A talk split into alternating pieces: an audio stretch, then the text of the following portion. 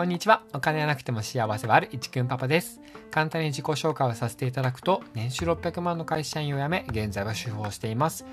Twitter や音声配信では、日々の節約術やお金に依存しない生活をするためのマインドを配信しています。ぜひフォローよろしくお願いします。さて、今回のテーマなんですが、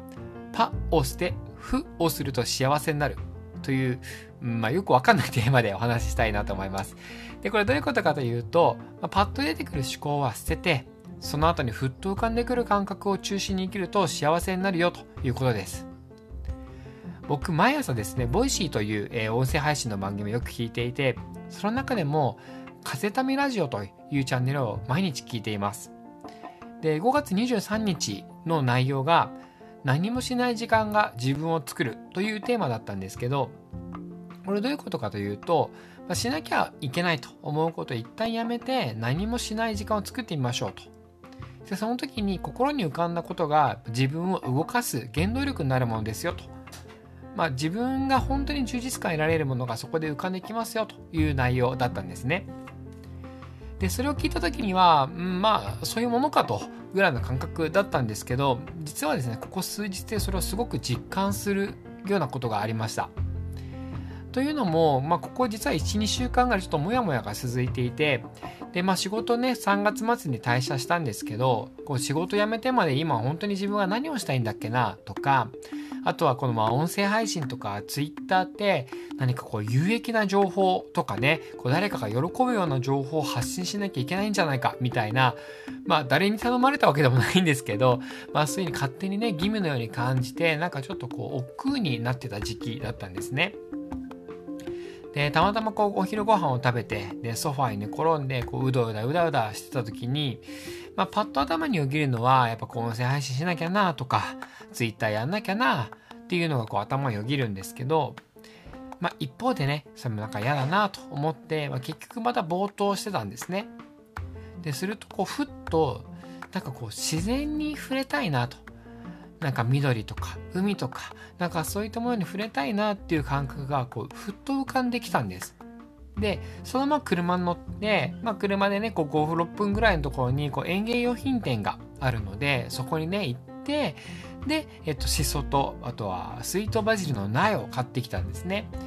まあ、インスタとかツイッターとかでは、まあ、それをねちょっとあのこんなん買ってきましたよみたいなあげたのが実はその日になります。で、えっと、昨日とかはね、車2時間、車でね、1時間ぐらいで、まあ、海に着くので、まあ、海に行ってね、こう2時間ぐらい本当に何もせずに、もうじーっと、じーっとというか、こう、ぼーっとですね、ぼーっと波の音聞いたりとか、あとはね、なんとなくこう、ビナも見たりとかして、あの、ぼーっと時間を過ごしました。で、その時間があることですごく心がなんか穏やかになって、満たされた感じになって帰ってきたんですね。でなんかそういうふうに自分がこう自然に触れることでなんか心の中の重いものが取れてなんかねこう音声配信とかツイッターとかのために生活していくじゃないんだなと。で自分の送りたい生活を送っている中で自分の考えとかそのライフスタイル主婦としてのライフスタイルみたいなものを発信していけたらすごくこう十分だし自分はそういう風な生活をしていきたいなというような、まあ、方向性といったらちょっと大げさかもしれないですけど自分のやりたい生活送りたい生活というのがちょっとこう見えた感じがしました。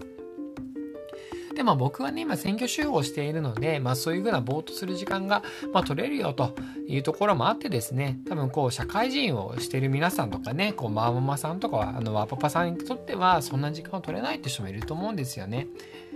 で、そういう時にはあのブレインダンプっていう手法があって、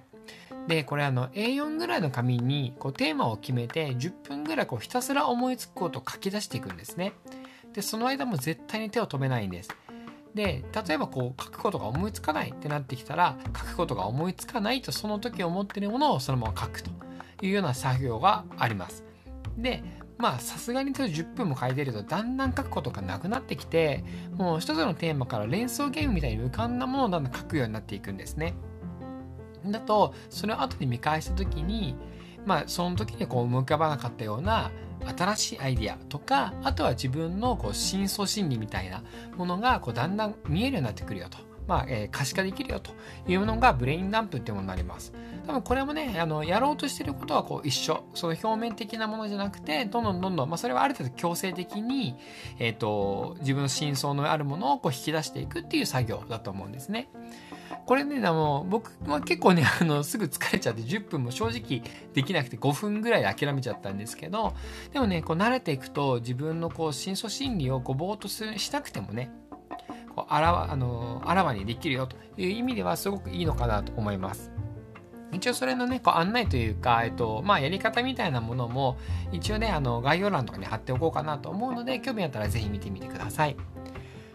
ということで、まあ、今回のまとめなんですが、まあ、今回はそのパッと浮かぶものっていうのは、まあ、意識の前の方にあるだけで、実はま重要性っていう意味では低かったりすると思うんですね。